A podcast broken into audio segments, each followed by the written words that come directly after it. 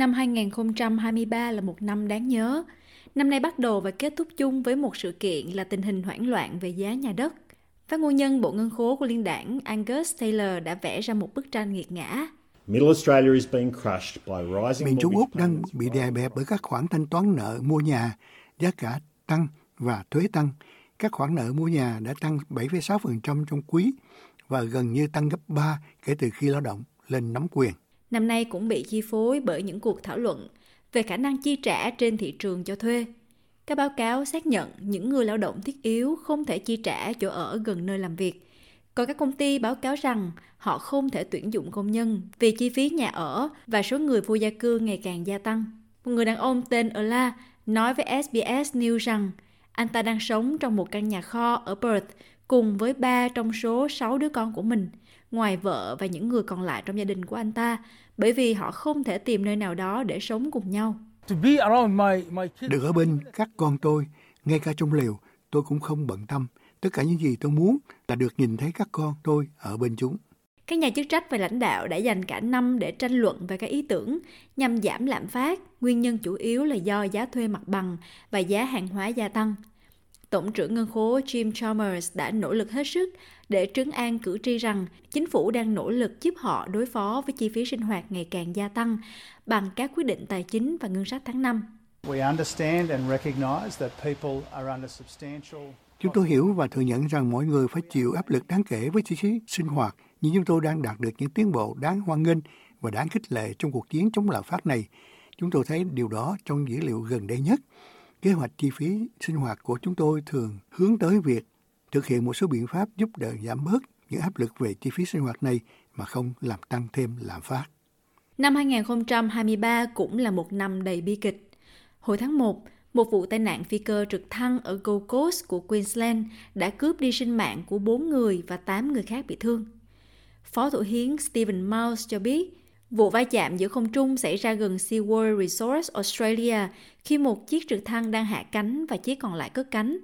Ông cho biết một cuộc điều tra sẽ xem xét lý do tại sao vụ tai nạn này xảy ra. Cảnh sát Queensland tiếp tục điều tra và cung cấp báo cáo cho nhân viên điều tra, và chính phủ Queensland sẽ tiếp tục hỗ trợ các cơ quan hàng không liên bang bằng mọi cách có thể. Còn ở New South Wales, hai người phụ nữ lớn tuổi đã tử vong trong hoàn cảnh khủng khiếp tại viện dưỡng lão. Một người là Claire Nolan, được cho là bị cảnh sát chích roi điện, và người còn lại ở bờ biển miền trung tiểu bang sau khi có cáo buộc bà đã bị tấn công tình dục. Giám đốc thám tử Jen Dorothy cho biết bà gửi lời chia buồn đến nạn nhân và những cư dân khác trong viện dưỡng lão. Thật khủng khiếp khi ai đó, bất kỳ người nào, đang an toàn trong nhà của họ lại bị tấn công như thế này. Nhưng tấn công một bà lão không có khả năng tự vệ là điều không thể tin được. Ngoài ra còn có những sự kiện nghiêm trọng khác trên chính trường. Năm hai không hai ba là năm diễn ra cuộc trưng cầu dân ý về tiếng nói bản địa trước Quốc hội. Cuộc trưng cầu dân ý này đã bị thất bại toàn diện. Giám đốc chiến dịch nói có, Dean Borkin cho biết họ rất đau lòng trước kết quả này. Tôi muốn nói chuyện trực tiếp với những người Úc đã bỏ phiếu không. Với trái tim cứng rắn của các bạn, xin hãy hiểu rằng thổ dân và người dân đảo Torres Strait chưa bao giờ muốn lấy bất cứ thứ gì từ bạn. Chúng tôi chưa bao giờ và sẽ không bao giờ có ý làm hại bạn. Tất cả những gì chúng tôi muốn là tham gia cùng bạn. Câu chuyện bản địa của chúng tôi, văn hóa bản địa của chúng tôi. Vẫn là về chính trị, thưa quý vị. New South Wales đã có chính phủ tiểu bang mới trong cuộc bầu cử tiểu bang hồi tháng ba, với việc đảng lao động đánh bại toàn diện liên đảng để rời Tasmania, trở thành khu vực tài phán duy nhất có chính phủ tự do. Trong khi đó, hai tiểu bang mất thủ hiến do họ từ chức. Anastasia Palaszczuk từ bỏ chính trường ở Queensland, trong khi Daniel Andrews dừng hoạt động ở Victoria.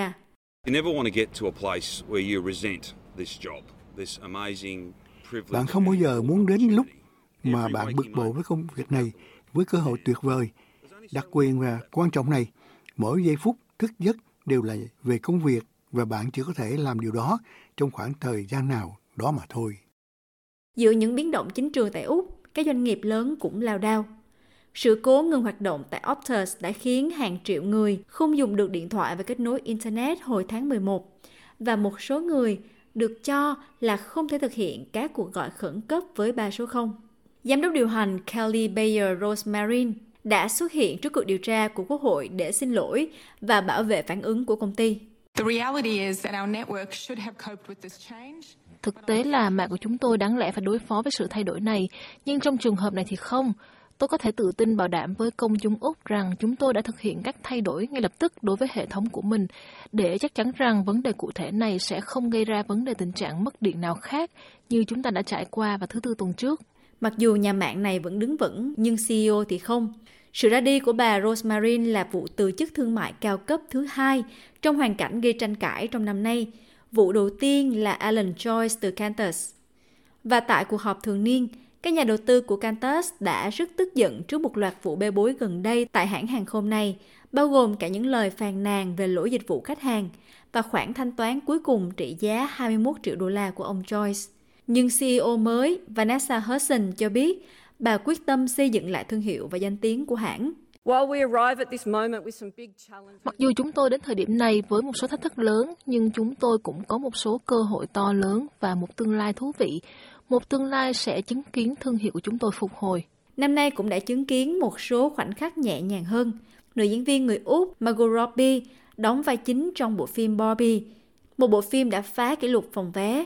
Bộ phim cũng thống trị trên Internet với việc Google xác nhận trong kết quả tìm kiếm năm hai không hai ba rằng Barbie đã đánh bại Oppenheimer để giành vị trí số một về xu hướng điện ảnh. Margot Robbie cho biết cô rất vui với phản hồi về bộ phim.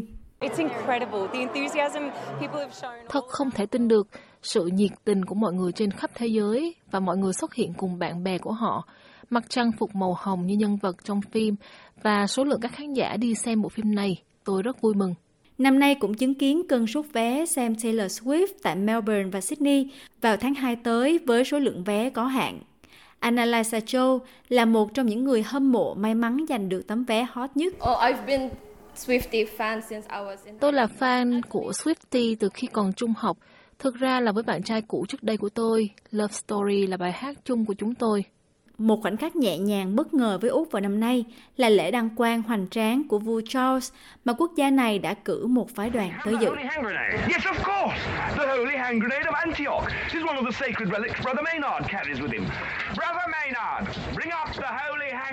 dự.